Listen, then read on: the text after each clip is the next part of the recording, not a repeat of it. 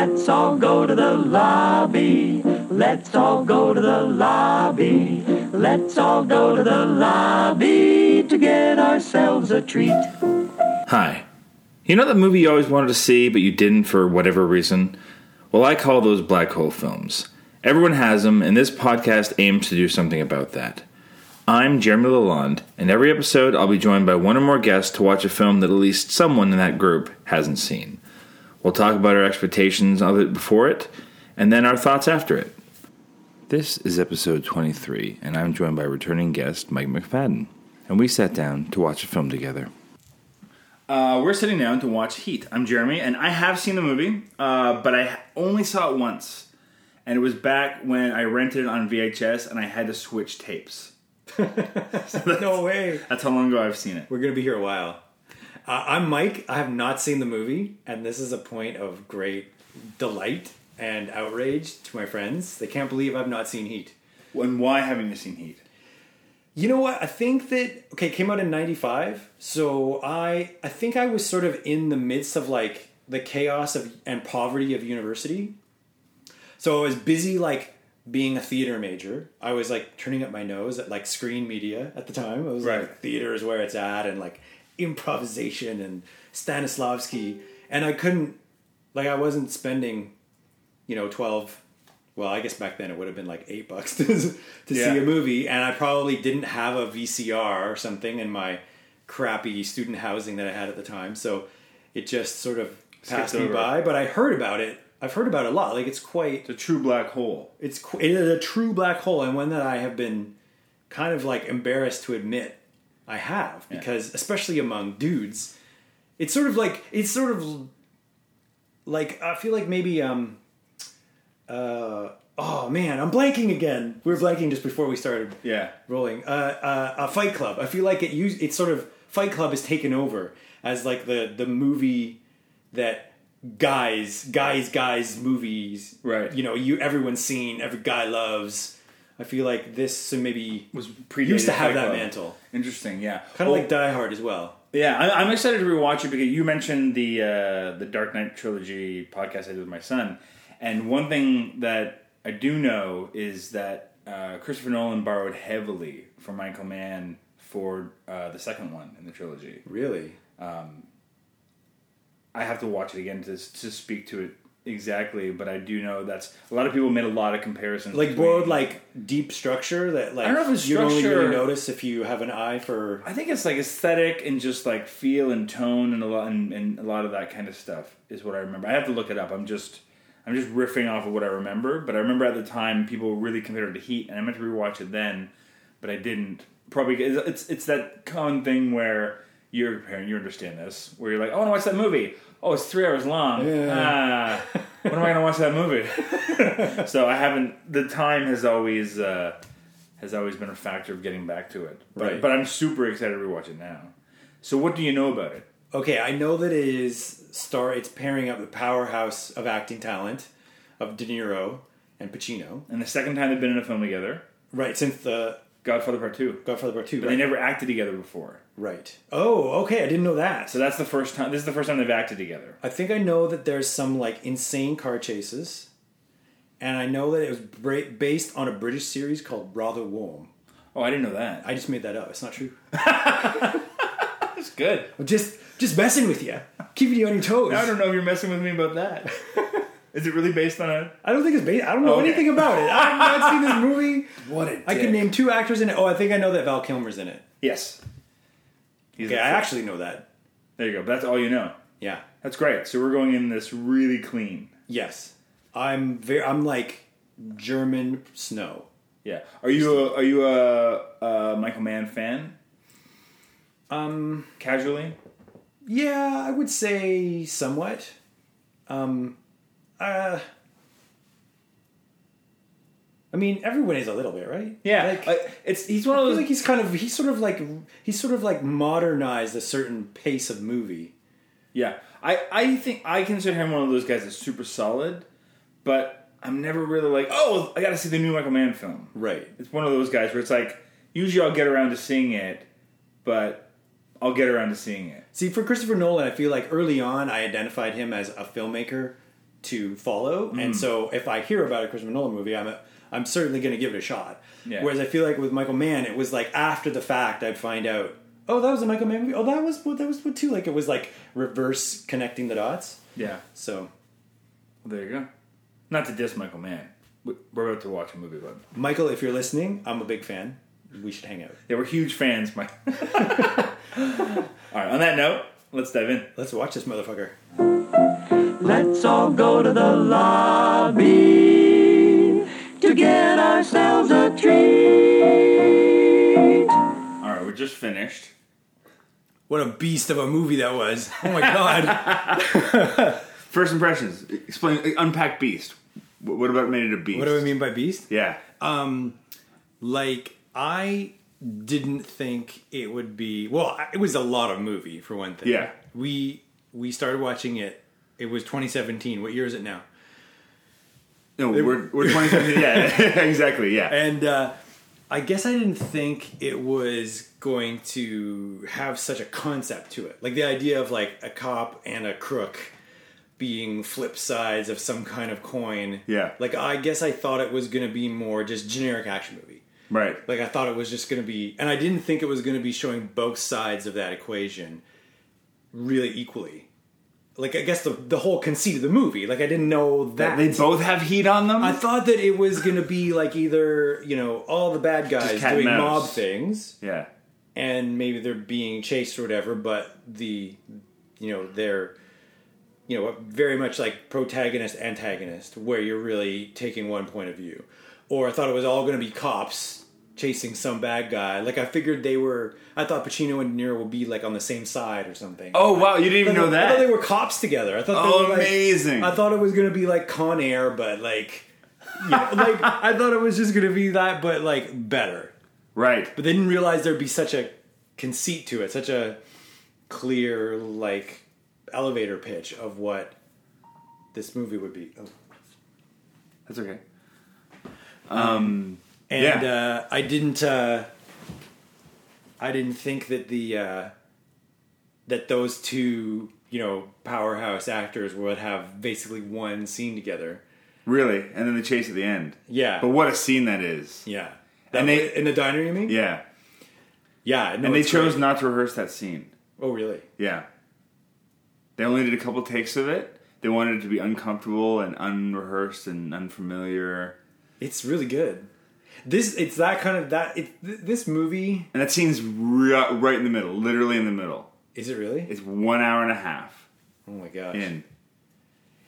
That scene makes you realize why those guys are superstars. Like Mm. why they're sort of like you. What's would look up actor in a dictionary and there's their picture right Of that scene. like, like that that. But I mean, I think those are both actors who, in recent years, they get a lot of flack for Yeah. the, cho- the choices of movies they take on. That they're becoming self parodies of Yep. their former glory, and I feel like, especially in that scene, you can see why they're like household names. Yeah, exactly. Why De Niro and Pacino are like a shorthand for being an amazing actor. Well, they did another movie. I want to say it's almost ten years ago now, called Righteous Kill. I never saw it. I heard it was terrible. Never even heard of this movie. Uh, and they're doing it. I could make up the name of a movie that would be a better title than that too. Yeah, uh, and they're about to do another movie with Scorsese. Oh, okay. Uh, the two of them. oh, cool. Uh, well, not another. I don't think Pacino's ever worked with him that I can think of. I don't know. Uh, but anyway, but yeah, that scene is. I just love the idea of that. He pulls him over, and you're like, "What's his plan?" Yeah. He's like, "Let's grab a coffee." Yeah, He's like, that was cool. Okay. it's like, because because at the point he's like, well, clearly you don't have enough of me to pull me in. Like, you got to think that De Niro's character is just as curious about what this guy's tactic is. Yeah, You know, because at that point it's cat and mouse, right? yeah. It's almost like a genre-defining cat and mouse, Yeah. cop and bad guy kind of a Yeah. thing. and, But and do you see the uh, the similarities to Dark Knight now? yes, yeah. It's The interesting. whole flip sides of the same coin. Are we we? We you know, need- we feeding need- off of each other. we and, need each other. and also no one else understands me, but you. Like you got a Joker and Batman thing where they're both psychopaths, just in, in different ways. Yeah. and Well, you got that great moment in, in Dark Knight where Heath Ledger says, like, we're going to do this forever. right. You know? uh, and then and they hold hands as I know dies. it's like- crazy. I was not expecting that. Like that, I could see. I, I've, I can see why it is has such a canonical place in terms of action movies because there's a few things that it does that are like a typical action movie. I suspect that this is the moment that zip ties as a restraining device got like Invented. cemented in Yeah. popular culture as like a thing that gets used. Well, even And- just I, I just pulled up IMDb just quick just to look because I wanted to double check some of the cast, and it's still ranked like 124 in the top 250 movies. Wow. But yeah, there's this, there's stuff that is kind of by the numbers action movie, but even that stuff is done pretty well. Like Yeah. it still really holds up. And But- usually this kind of a thing, you know, like uh, 20 years on, it's like, oh, the cool twist or turn or bit of uh, action uh, choreography that wowed people in 1995 is like that's a teaser for an episode of CSI now. Yeah. like because the game's always being up, but I feel like it really it really holds up. But that relationship at the core of it really sets it apart as uh, a really interesting movie. Yeah, and they have two scenes together. Yeah. Really. And one of them is mostly like I think that the the the the, the checkerboard houses actually have more screen time than either of them do in that that final sequence. Oh, it's true. Well, and just the stuff that's going on in the pl- the planes in the background of that sequence is so choreographed, Yeah. and it's like, how the fuck did they land the timing of that stuff? Oh man, they must have. Yeah, The planning of that, just like even just when he's they like must have running around owned entire blocks of L.A. for you know weeks at a time just to like shoot guns. Like it was obviously like a, a big production. Yeah, and what's amazing about like the set pieces, as you were like, they're they're fairly simple. You know, there's the big one in the middle. There's like just a shit ton of guns going off, uh, but like it's not a big elaborate bank heist. They're not doing like that clever shit you see in modern movies, Right. Where you're seeing them just do choreographed weird things. Or like ba- Dark Knight, like where there's very high level, intricate Yeah. stuff going on in terms of how it all works. Yeah, no, they're just doing it. Like you don't even know their plans. They're just going in and you're just watching really smart professional criminals. Yeah. you know. And it's because you don't blame them. Like there's that great opening scene. The guy kills the guy for no reason. That sets everything in motion, right? Uh, and and that's you know that undoes everything. You know that's the re- he goes back to get that guy at the end because he just can't fucking let it go. That that guy is still walking around. Well, and that guy who is also that a guy was serial really killer. well cast. He's also a serial killer, which is almost like a bit much. Yeah, Uh, but he was really well cast as being like he was deeply unlikable. yeah. Like he wasn't the kind of character you love to hate. He's the kind of character you, just hate, to hate. hate. You're like, kill him, kill him sooner. He's in too much of this movie. Why is he still alive? I hate his face. He's one of those guys. And it makes you, um, and it makes you think that it's like they must have done that just so that when you walk away at the end of the movie, they go, "No, he had to kill him." Yeah, I would have, I would have taken a the turn off the highway too, Yeah, kind of a thing. The like unfinished business or whatever. But it's amazing just the time they spend on character development. Even like that, the short order cook, who Hmm. like they spend a few scenes setting up his character through early on in the movie. Yeah. To the point where it's like, well, this is going somewhere Yeah, eventually, and he- and then to you, but you really buy his decision to yeah, go with him. Because otherwise, if they, because in, in another movie, they could have just been in that diner and be like, oh my god, hey, there's that guy. It's very coincidental. Yeah, You know, that they just happen to be in that diner at that time with the guy they went to prison with that was a getaway driver. Well, he might have been just throwing a bit of a writer hissy fit, where he got noted on the fact that there was this coincidental, like, hey, there's the guy from I know from prison. Seems a little coincidental. I was like, oh, okay, fine. Well, f you. Well, we'll have. I'm going to add 40 minutes to this movie to set up his backstory. Are you happy now, Mr. Executive? Uh, yeah, okay, it's fine. It's good. I like it. We'll leave it in. It was one of those. I. I, I. This feels like Michael Mann had director's cut. There's no. Oh, right, yeah. There's so much little stuff that you can go through and just like. He really this, didn't want it, there to be no small parts. He wanted everyone to be a three dimensional character, and Yeah, and they are even like you've got Val Kilmer, his wife, who's Ashley Judd. yeah. I didn't realize that. Oh, I did. I, I saw her name in the opening credits, and I said I missed some of that, and I was like, for some reason, I thought it was Gretchen Mol, right away, and then realized it wasn't her. But I'm like, who the hell are you? Because that first scene she's in, she's doing a weird act. Like her dialogue doesn't fit her. Like she's got this Right. weird um, cadence that makes her sound dumber than she looks, and that she's performing. It just feels like the dialogue and her are not fitting. And then she's fine the rest of the movie. Right. Uh, I just had a weird. And then there's that weird green screen scene that feels like a Oh, yeah. reshoot because nothing else in the movie looks like that. But I wonder if, well, I don't know. Would it be the sort of thing where at like the resolution that you'd be watching it in 1995 and the quality of projection, You wouldn't it would notice it as much. wouldn't notice it as much. It's hard to say. We're talking about the scene where uh, uh, De Niro first has that. No, I guess it's a one night stand at that point with uh, Amy Brenneman's character, Mm-hmm. and then they're they're in the close ups looking over the balcony. It's just very clearly green screen L.A. in the Yeah. background at night. Yeah, it's like kind of like Land of the Lost level green screen. Bad. it's not good. But I, I don't remember But- that from the first time I saw it on VHS. So yeah, yeah, well, on probably right. on a level four three screen, like a you know, Yeah. little, a little CRT. Yeah, we were just TV. watching this on DVD, so luckily we didn't have the Blu-ray because I'm sure it does not look great on Blu-ray. That'd be the kind of thing that might go back in and just like They might have fixed it. spend Maybe. spend like thirty thousand dollars to just make that look okay. Yeah. So that's fascinating that you didn't even know that they were a cop and robber. No, I didn't even know that. Oh, that's great. I told I was deep in a theater school hole at the time. Like I was reading Chekhov. So for you, does it does it feel like this stands up and that it was worth the wait? Yes, I would say it. Uh, but it there's a. Uh, I would say that it. On the one hand, it stands up. It was worth the wait. I'm glad that I finally saw it. I wish I'd seen it sooner. In a way, Yeah. I probably appreciate it more now as it being like a conscious black hole movie.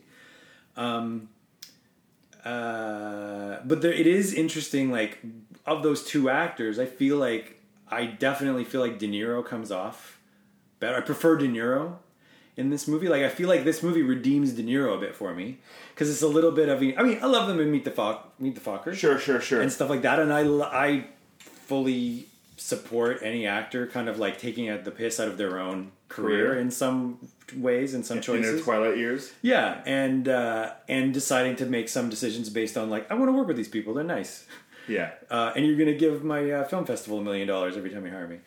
But um, uh, apparently, he's got a rider. Like if every time you hire him, you also have to make a one million dollar donation to Tribeca. I did not know that. This is- people at home, you're listening to this on your phone, and it's a podcast. Don't think that I say anything that's true. Like research it for yourself. Maybe Yeah. Mike is full of shit. That's something you've heard. This is the thing I've heard. Okay. It's out there. It's in the zeitgeist. Uh, but whereas I, I feel like Pacino is doing a bunch of stuff that is like the stuff that he gets criticized for, like the randomly yelling. Well, that and that's Things, like, where I this feel is, this is that era that it's starting. The hooah. Yeah. Consent of a Woman must be like the year after or something. It's right around this. Yeah. Yeah, because we watched uh, a couple weeks ago. We watched Dog Day Okay. afternoon, and have you seen Dog Day I've never seen that, no. Oh my god! If you want to like the difference between Pacino in this movie and that movie, I think Dog Day is probably his best performance. Okay. that movie is just it's amazing still. Uh, we did it a couple episodes ago, so uh, do yourself a favor and check out Dog Day Afternoon. There's like black holes within black holes in this Yeah, episode. it's true. Uh, yeah, Yeah. so this is right around. This is right before both of them kind of start to become self parodies.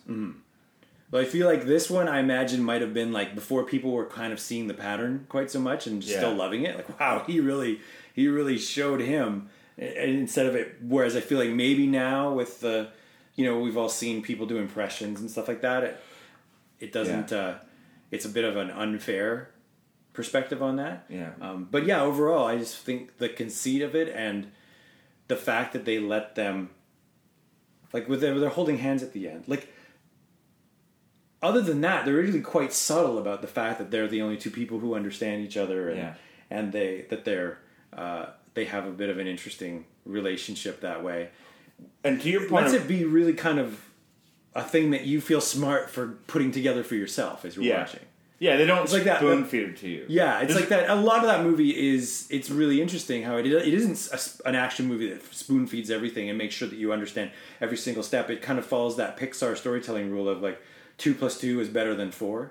Yeah, Like if you put a couple things together for yourself, it's a better exactly. experience for you as an audience member. Yeah, the closest they get in this movie, I think, to like kind of going, "Do you get it?" They're the same person ish. is when they have they go that scene where all the gangster guys are together with their wives at the restaurant, Mm-hmm. and the cops are watching them, and then the very next scene is all the cops together with their wives at the restaurant. Right, yeah, yeah. And it's like, see, they're both Yeah. just people Yeah, and living then- lives. Uh, and, and, and ultimately, it is a movie about a bunch of uh, busy, important men who are just like, oh man, women, huh? what nags? Oh, yeah. don't they just get you down? No one will ever understand women. So a bit, there's a bit of that, which I think is partly. Uh, I mean, partly it's probably just Hollywood because the like- women roles aren't aren't super strong in the movie. right? They're- I mean, they're- but at least there are a few of them. Yeah, I was very excited to, by the way, as you as I mentioned in the middle of the movie, to see Amy Brenneman because I just finished watching all of um, Leftovers, and I had never seen her in anything before. So to then see her like twenty years ago, earlier, yeah. And I love what I love about, and just just to get back to the thing you mentioned about, uh, you would have about kind of enjoying uh, De Niro's character a bit more. And I think that's kind of the trick to it is that I think if Pacino died at the end, you wouldn't have cared. right? You know, I think part of you wanted him to, get, but by that point, he's destroyed his relationship with Amy Brenneman. He's not. Yeah, It's almost like, but the, the second he leaves her, he almost has to die to justify leaving her. Yeah. I hear what you mean. Because if he stayed, he would have went to jail. Yeah, Because he would have been caught. So at that point, he's committing, he's accepting his fate because it's either he's going to die in that moment or he's going to kill Al Pacino and then be on the run forever. Well, and the move, the the moment that he decides to step away from her, I, I found that that was a great moment. I just thought that was very, it was very effective and uh, and affecting because it p- pays off this maxim of career criminals that he's that's he says a couple of times in the movie about like at any point in time you have to live your life such that you could just walk away at 30 seconds notice as soon as you feel the heat Yeah, that's the discipline. Yeah. Yeah. And what I love about her character is that she's not some like bombshell. You know, she looks Right. like a regular person, and that's a really specific choice. You know, Michael Mann makes in the writing and casting of this movie that he wants to settle down with a regular person. Right. He's not looking for a fling. Yeah. He's not looking for just something to dangle off his arm. He wants a person of substance. yeah You know. Yeah, and she's like they have an they have an interesting conversation. It's like there, there's a connection there Yeah, that he's that he's ultimately walking away from, even though it's like so early in the relationship. But it kind of doesn't make any sense that they're running off together. But but which you feel like that's part of the Yeah. the weird dynamic. Well, for a three-hour movie, there's very few scenes of their of them together, considering the weight of their relationship the movie has. Yeah, that's an interesting point. You know, like she. You're a smart guy. Aw, thanks, Mike. You should be involved in show business. I should do stuff, but but like they had that great moment where he says, you know, just because you're alone doesn't mean you're lonely, or he's talking about himself, and she's like, well, I'm lonely. You know, Yeah. and then and then he kisses her, and he's like, oh, he's really lonely too. You know, so that moment has a lot of weight, and it's a great, strong scene. And then even you know after he's he's with all of his friends and their wives, then he calls her up, and and they and it's almost like in that moment he decides it wasn't a one night one night stand. Yeah.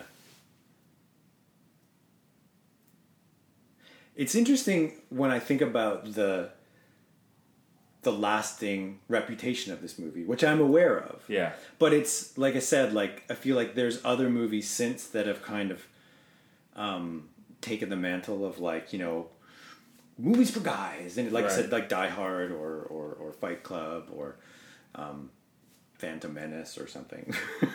Mm-hmm. But the um, uh, did you say Phantom Menace? yeah, I know. I'm just thought I'd just throw Get in, the fuck I thought out. I'd just throw in a little yeah, yeah. fun, one.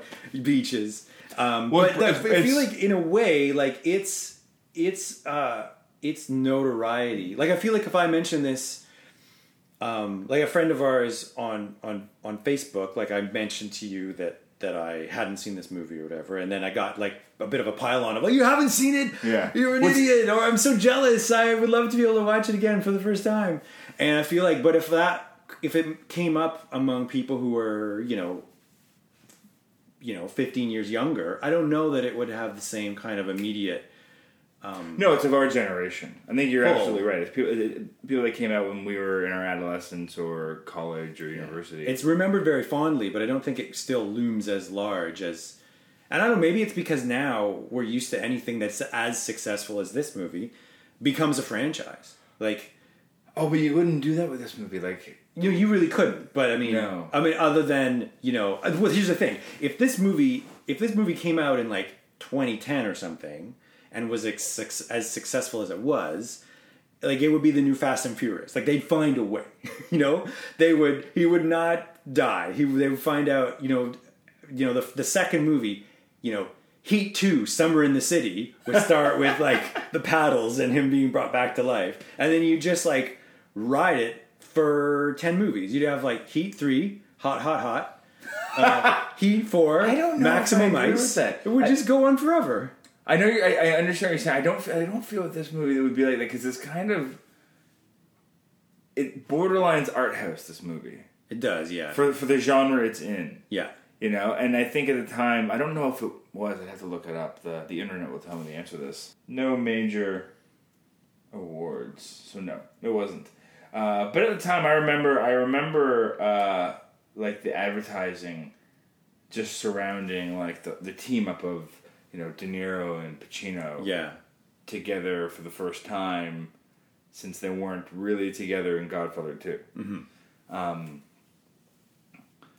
and and it's a bromance in a way, right? It's like it's like which in the same way, and I think that's what, the interesting comparison you make to like the idea that the, the guy guy movie, where it's like it's a weird love story between these two men who Yeah. understand each other more so than anyone else will ever be able to. What I think part of one of the hallmarks of Fight Club, movies that yeah. are are well are that become touchstone movies for of like guy movies is that most of the guys that are like a big fan of them are not necessarily seeing In- the movie for what it is. Like I touch feel with- like yeah. I feel like like most of the dudes out there who like Fight Club, yeah, like they're not getting the anti-consumerism message so much as like it's about fighting. Yeah.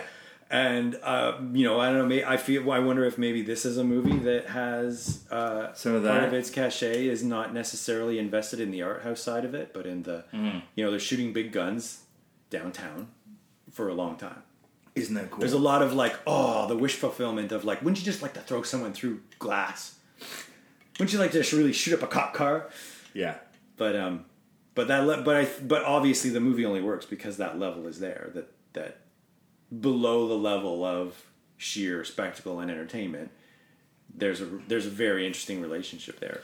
Yeah, because it's even like the movie's got a very specific style, but you wouldn't call it stylish. Right. You know what I mean? Like it's it's kind of gritty and moody. It's interesting though because it's pretty gritty Yeah, and but it's not uh, like drive. It's not. But like, there are a few times where there's some beautifully sh- composed shots. Mm-hmm. Well, there's that scene where um, who is the two? Is it um, De Niro and uh, Brenneman are in the car, and then they decide to go away together, or they Yeah. decide things are looking up, and then they go into a tunnel, and suddenly it's it goes from night to like bright, just at that moment, and it's from the from the practical lighting of just driving into that tunnel. It's Yeah. just that it's really nice. So there's a there's some there's that, some that's very like the false hope. That's that false hope moment where you're like, Right. oh, it's gonna work out okay. He's in the home stretch, and he's like, Right. and he realizes he can't let it go. He comes Yeah. back. He comes back into darkness, and then makes that decision right. right after. Yeah, that's pretty cool. Um, yeah, no, that, that, that wasn't to say there wasn't any artistry to it, but it's just it's not. There's very few moments where it feels like it's showing off Right. the way a lot of like, I think the movies you're referencing, like the Fast and the Furious and those kind of things, where they're just like where you sit back in the audience and you pull it, and it's like, oh, that's just a cool shot, Yeah, exactly. you know. and the Um, fact that you are thinking about it as a cool shot and thinking like, where did they put that camera?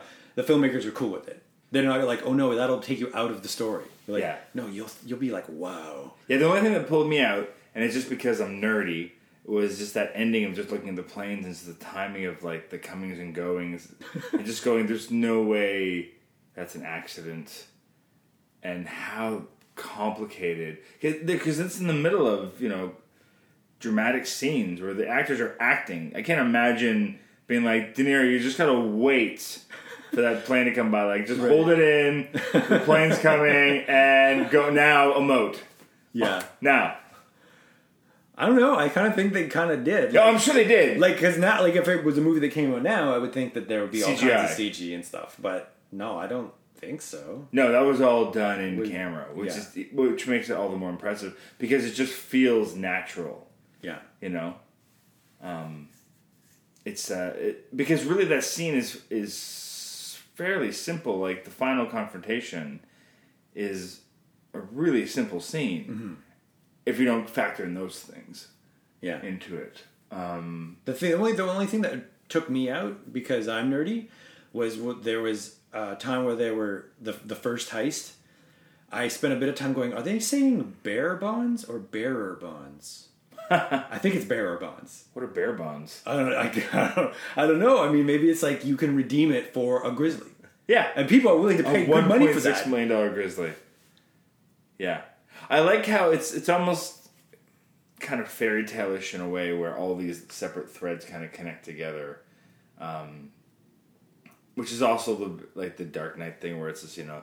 The, the, the guy they ripped off at the beginning that they're going to sell his bonds back to him decides no I'm just going to fucking kill them and then that's and then the guy the serial killer guy ends up ratting with like they're all Yeah. it's such a web Yeah, but it all connects back together like the, the plotting of it is pretty sophisticated although at the same time my, my one gripe with the movie is there's a lot of convenient things that happen where little clues just get dropped into the, lap, the cops laps yeah, that make it really convenient for them to go their next thing. It's just the thing that bothered me with that so much is that it's just that classic storytelling thing where you want your hero and your villain to be evenly matched. Yeah. And as smart as each other are. And it just felt like there were so many times where Pacino's character just got lucky. yeah, yeah. You want good luck. You want luck to work. You know, like we don't mind coincidences if they are not in our hero's favor. Yeah. If it's like, oh, and the rope is starting to fray, you kind of go with that as like bad luck just sort of happens. In our own lives, we find that is to be true. I guess you could- whereas whereas the coincidences that help the, your your protagonist feel like a bit of a cheat. I guess now my, my devil's advocate to my own issue would be that in the end they don't really help them because you know De Niro ends up dead, uh, even though he could have got away. Like Yeah. you know all the stuff that let him get away was kind of coincidental and lucky. Mm-hmm. But in the end, it's his own hubris, his own inability to let this guy go. Right. That doesn't does him. So none of the coincidences help Yeah. him. I think there's and in the end, Pacino's by him alone too. Right. Like, There's one person who completed him in a weird way, left him, and the last time we saw his wife, she's like, "Can we make it work?" He's like, "Probably not." Realistically, Yeah, wh- which I believed, but oh, absolutely, kind of gave their relationship some closure.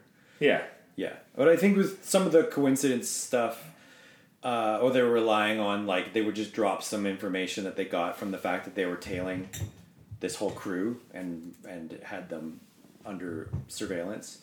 I think that there's those there's moments where if it's a big advance in their in the case, you want it to be a little more of a like real hands-on win or a moment of real cleverness from the our you know or your your your hero figuring something out as opposed to something falling in their lap. Even if you kind of believe how it happened, it's more satisfying if it's them actually doing something active to Yeah, figure they've something it. out.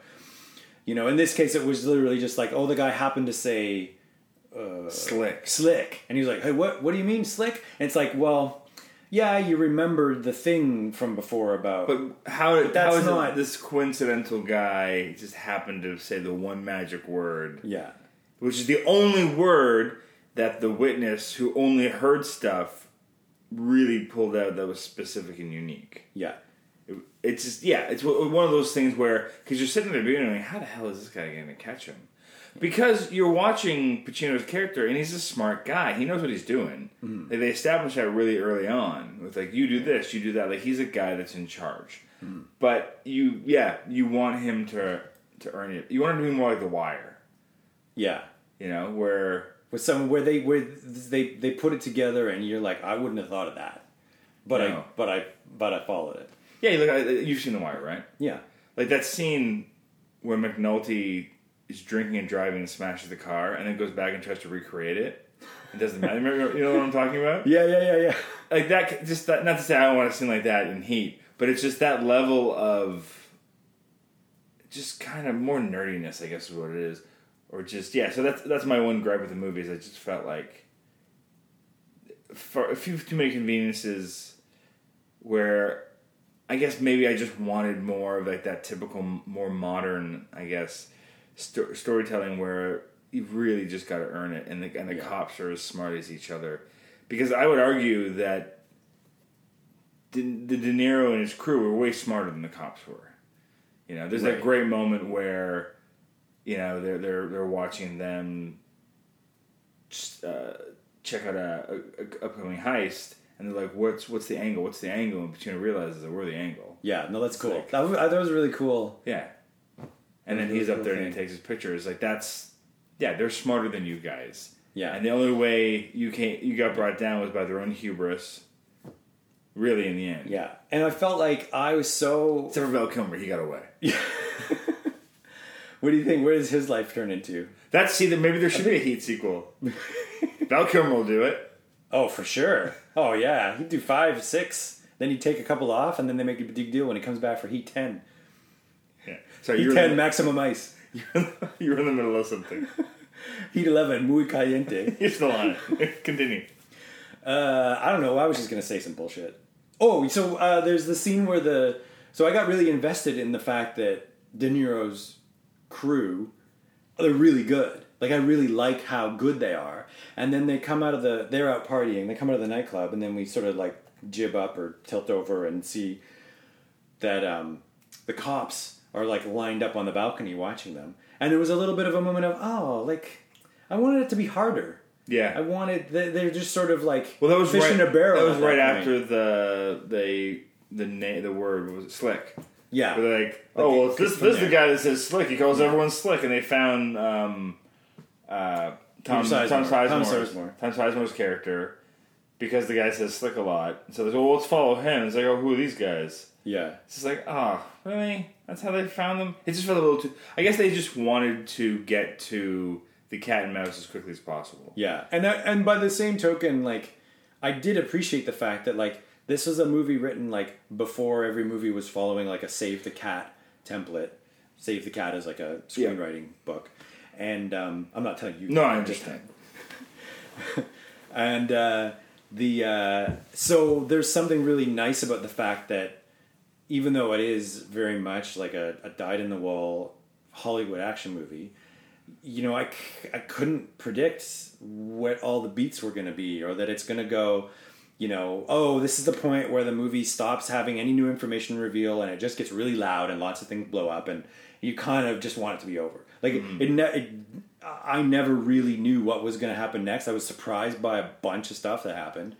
And I think that that's ultimately like that's in a way kind of the highest compliments you can pay a, a movie, especially a really mainstream movie where it's like satisfying yet still manages to be surprising and unpredictable. Like Yeah, because that set piece in the middle where they're where the bank heist gone wrong. You know, today it would be a giant car chase in there. You Yeah. just have all this. I, I find I found recently that watching action movies puts me to sleep yeah, because the action is generic and doesn't really have any kind of emotional weight to her storytelling. Where during that entire bank heist, you know, Michael Mann knows how to orient you in the scene and geography. It's like he's over here, Sizemore's over there, Right. Kilmer's over there. Oh god, he's watching. He's looking to see where's Kilmer. He's over there. He's like he's just Mm-hmm. got shot. Shit. You know where everyone is all the time. Yeah. And where they're trying to get back. They're trying to cover each other. There's something going on. There's stuff behind them. There's stuff in front Right. of them. You know, every shot matters. right. You know, they're not just doing a bunch of cool little bits and pieces to show how they can get away, and then and then get really close, and then get away, and get really close again. They're not doing that. They're doing that in different ways. And and, and you know, now they're here, and it's like, what's his next tactic? So I'm going to go through a parking lot because Right. you're not going to shoot in the middle of a fucking parking lot and risk killing a civilian, right? Si- Sizemore grabs that kid, yeah, you know, and I think it's established earlier on in the movie he has a kid yes, you know, when they see it when they're at dinner that night. Yeah. So it's like you assume he's not making that choice lightly. yeah. You know, he doesn't want the kid to get hurt either. Yeah, but you're right. Like I feel like the modern version would be would be escalating like set pieces within set pieces, where it's like there's, you know, would you know there'd be like the they go around the corner and then it's a street festival or they would then it would go to like the rooftops and then it would there would be some zip lining Yeah, there's some elegance to the simplicity of it in this movie. yeah Right? Even just that final final act, even before it's the two of them in the airfield, uh, just inside the uh, hotel. You know, he pulls pulls the alarm, and which Yeah. took the only thing that bothered me was that you had that moment where the two guys that are watching the surveillance camera don't seem to clue in for a second that maybe this is a ruse. Ru- the alarm going off at all Yeah, yeah both of them are like, "Hey, we should check the smoke." Like, none of them are like, "I'm gonna keep on the TV because there's a good chance he, th- the guy we're looking for, Mm-hmm. threw the fucking alarm." right You know, they don't have a. Yeah. It doesn't seem like there's a sense of that at all. But that's got to be a tough gig. Like you're watching a monitor for like 12 hours you're not your sharpest. Fair enough. Fair these are just working steps. I mean I, I, I think you're being a little rough on them. Yeah, but it, but what I love about that moment, you know what? it's ju- elitist. That's what i'm saying. Okay, fine, I'll take it.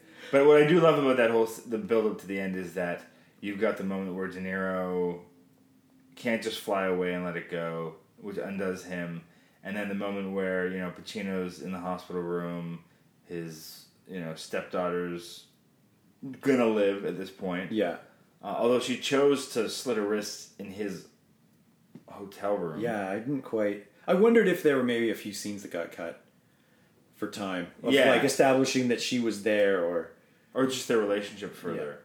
um Because all they have is that one scene where he drives her home, which I guess is to establish their relationship. Right. Because there's no real function for that scene other than that. Uh, but what I was getting at was the idea that that's the he could he should stay in that hotel in that hospital room with that woman whose daughter just tried Yeah. to kill herself. he probably shouldn't have even looked at his pager. Yeah, but he doesn't, and that's and that's the moment where he he ruins that relationship. Yeah, You know, they both make those choices at the end where they could just let it go. but also I'd say that her decision to sleep with some other guy, and uh, is kind Trumps? of kind of kind of like also makes killer? it. Uh, Guy makes it okay for him to walk away. no, no, when his girlfriend or his wife was it his wife? His wife, yeah, his Yeah. third wife. Right, his third wife. Uh, when he comes home and she's got a man over, who's and who's and he like takes the TV. Like I feel like the fact that she slept with that guy, that r- there probably means the relationship is not salvageable. Yeah, but she asks. She does say, "It's like, is it possible?" It's just similar to. It's almost like the movie going easy on these guys in the end and wanting to make sure we still like them. Right. It's very similar to the idea that it's like, well, De Niro had to go back because that guy was a serial killer, even though De Niro didn't know that. That was information only the audience knew. Right. Um, and you know it's okay for Pacino to leave this woman at the at the hospital with her almost with her suicidal daughter because she cheated on him, Right. as opposed to him just being a shitty workaholic husband. Yes. You know, But there's there's a certain I'm sure that Hollywood has a bit of a you know unconscious invested interest Yeah. in standing up for workaholics. because you know, like, I feel like there's just so Fair. many stories that are about being like completely overly devoted to your career job and you'll stop at nothing to like do the thing that is your job and it's all made by people who have that kind of drive and that kind of like problems at home because they're never at home they're always at the studio or yeah, and it's funny because and he even brings it up uh, when he's he's talking with his wife, and she's like, you know, you know, I thought I would be sharing you, but I'm just getting the leftovers. It's like his job is pretty stressful. Like it's not like he's just a, an accountant or a guy Yeah. that's just doing nine to five and working overtime a lot. Not like, like, he's just like he's got to sell his, he's got to sell more shoes than Henderson this month. yeah, he, he gotta, doesn't like- really have a He's got to leave it all on the mat. Yeah, and she's like, "Come home and share with me." And he tells that great horrific story. He's like, "Do you want me to come home and tell you how that I saw a drug dealer put his two year old in the microwave because he wouldn't stop crying?" Yeah. or six months, whatever. I thought that was a pretty good point. Yeah, it's like you don't want to know that. It's like I, I can't share that with you.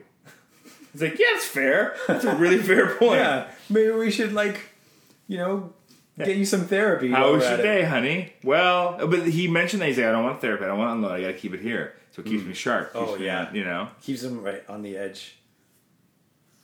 Ugh. I feel that way too about me. I have to keep Yeah. my angst inside so I keep my jokes real sharp. Right? You It's know? true. Well, I've I've had that conversation with people because I, I I know several people in our industry in our field that, that do therapy and and I kind of said, but for me, I'm like, that's I don't get that stuff away for free. you know, Yeah. I feel like the would I be uh, a healthier person with therapy? Maybe, but Oh. I wouldn't write nearly as much.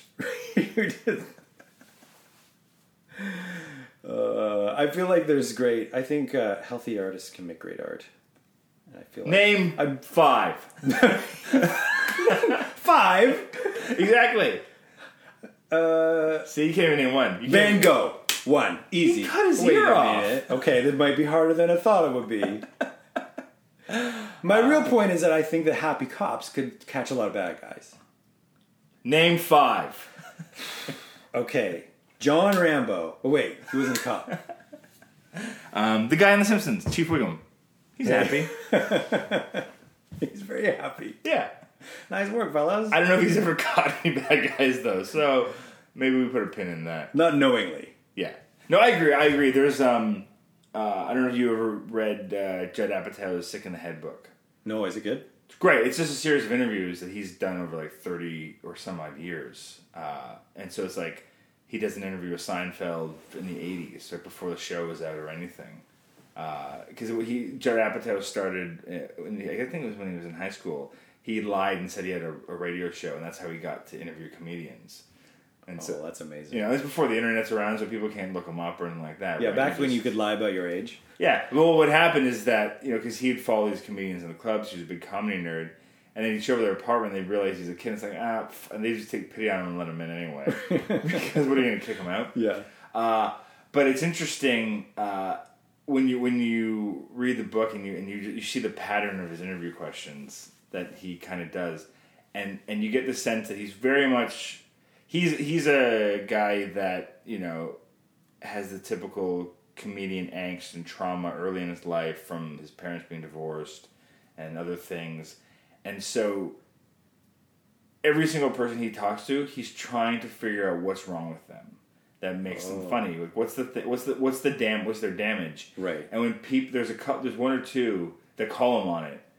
Like Seinfeld's not really. He's like, God, my parents were together. I'm a happy guy. Yeah. And he's like, he do he won't accept it, and he just keeps on needling and trying to find that thing that damages them because he he can't accept the fact that you can be a healthy, functional person Right. and create in general. I think. Yeah. Yeah. Interesting. I think that there's a bit of a selection bias going on as mm-hmm. well, where I think that on the one hand, I think that like healthy, happy artists or healthy, happy detectives can be effective in what they do. But I also think that actually everybody or most people are fucked up or have some kind of inner pain, but it's the the writers and the singers and the screenwriters and the you know the actors are the people in society who are hogging the microphone. So we Yeah. hear about their their angst and their Well, and their inner turmoil more than we hear about plumbers who are dealing with their own stuff Yeah, plumbers have just angst. as much. They're dealing For, with they shit all day long. days. Yeah. You got your arm up to the elbow in someone's toilet. That's just the beginning. That's like a nice relief from your inner your inner turmoil. I knew a plumber growing up whose business card said, "I'm number one in the number two job." That's pretty good. That's pretty good. Pretty good. Um, yeah. There, see, that's our buddy cop movie we got to make. Two. It's, it's the opposite. of Buddy Heat. plumbers? No. Oh, but that has not been done. Competing plumbers. It's amazing. Uh, no, but yeah, it's the reverse of Heat, where it's two people that are just so functional and happy in their lives they can't. They feel like they're not good at their jobs because they're just too happy. It's called warmth. It's too close to Heat. It's got to be the opposite. It's cold. No, I don't know. This is a bad idea. Let's not do it. Back to the plumber. Back to the Ah, I plumbers. think you're. I don't. I think you're. I think you're giving up too soon. so it's about two very functional, happy people who aren't very good at their jobs. I think they're they're good. They're okay at their job, but they're like, could I be better if I was just, you know, shittier to my wife and my kids, and if I just kind of broke the rules? Should I start breaking the rules? Maybe I'll be better at my job if I break the rules. If I become that cop that pushes someone through a glass, let me just try that. Right. Oh no! Actually, what happens is you get fired. Well, live and learn. You can't do that. You know how much paperwork you have to fill out now? You push the guy through a glass wall. Not a glass. There's no saying a glass wall, but you know, you push him through a glass door. You can't do that. yeah. But he wouldn't give me information. You still can't do that. And also, uh, the real information got from torture is uh, actually pretty Yeah, unreliable. it's inadmissible. Yeah. it's what? Whoa, maybe I should have gone to police school. All right, so we'll so clearly we're gonna write this, the very meta version of Heat. You don't want to go with warmth. You want. You think it's, the heat is too Warmth is pretty good. Heat. Like- we call it feet. Warmth, They're podiatrists. it's bad. Now we're going back to down. Back to back to plumbers who Rival plumbers. La- lava. what? It's late. We're just getting squirrely now. Rival plum plumbers. Did you think I said lava plumbers? Yep. Okay, hang on. Lava plumbers. Turn turn the thing off. Turn it off. we want to steal We're the gonna let too much of this good shit out into the world. Let's not do that. We'll, we'll table the conversation and have it on the side. Uh, and then you'll just have to watch our, our lava plumber movie called Warmth. coming coming in 2022. It's gonna take some while to write. We have to get it We right. might, we might, we might need a couple more years. Uh, so any any last thoughts? Any um, is this the kind of movie you think you'd revisit? Uh, I. It's an investment would- of time. It is, yeah. Is, I feel like this is definitely one of those movies where I would, uh, I would give it a, I would give it a year, but I'd definitely watch it again. You know those movies where as soon as it's over, you want to start over from the beginning and watch it right through. I feel like this one, I actually, uh, I can usually tell after I see a movie if it's going to stay with me for a few days, and I feel like I already know this one is going to stay with me for for for a few days or a week, and I actually will kind of enjoy that process because it's a little bit of like peeling an onion. yeah, no, it's true. There'll be insights that I have that I'll wish that I said to this evening yeah, great. uh, that I won't get for you know seventy two hours or so. That's okay. No, it's nice to have that. I love movies that just kind of linger with you and sit with you, and I find that doesn't happen happen as much. What's the last movie that did that for you? That lingered. Oh God, I can't remember off the top of my head. You, outside of Heat, obviously. Iron Man three. Wow, No, a long time ago. I'd have to think about it too hard too. Yeah, I don't have a great answer off the top of my head. Yeah, Um, Spider Man. I would have to look back through my like view history. I can look at my view history right now. Let me see if there's Well, any. aren't you fancy? Look at me. Zoolander 2. No. Uh. I just I, I just watched Okja. Did Okja linger? Oh, I haven't seen that yet. Honestly, uh, because I've been, I tend to watch TV uh, a fair Yeah. bit. I feel like for me, it would be leftovers is still. Uh, You know what I think it would be? It would be. Uh, I'm probably going to say it wrong. Uh, Monsieur Lazhar. It's a Canadian film, even. It's uh, it was our Oscar pick for uh, best picture that year, and I think it was actually got her best picture nomination. Oh, I know It was one about the teacher that kills themselves and the and the guy that took over. right. uh, and just kind of dealing with the classroom. And he was he lied about who he was to get the job, and and it's kind of about the at its core, it's about the fact that teachers are not supposed to be able to show warmth to students in the Right. way that human beings should just show warmth to people. Yeah. Um, And it, it just kind of left a lot of stuff to to think about. So I think that's probably the last movie that I was, was still lingering for a couple days after. So shout out to Mush- is it Monsieur? Mus- Monsieur Monsieur Lazhar? Yeah, I think that sounds accurate enough for me to feel good about. Moshe Leblanc. That's Nope. right. Nope. Definitely not that. Yeah. Great, well, thanks for coming out. I'm glad you finally got to see it. uh, you know what? That movie was hot. Let's all go to the lobby. Let's all go to the lobby. Let's Thanks for joining us for Heat. If you like the show, please subscribe to the podcast and spread the word about it. You can find me on Twitter at Lalon Jeremy, and on Facebook you can check out Black Hole Films. If you like the show, please leave a review on the Facebook page or on Apple Podcasts or wherever it is that you listen to this thing. And until next time, go watch something you've never seen before. Thanks let's all go to the lobby to get ourselves a treat.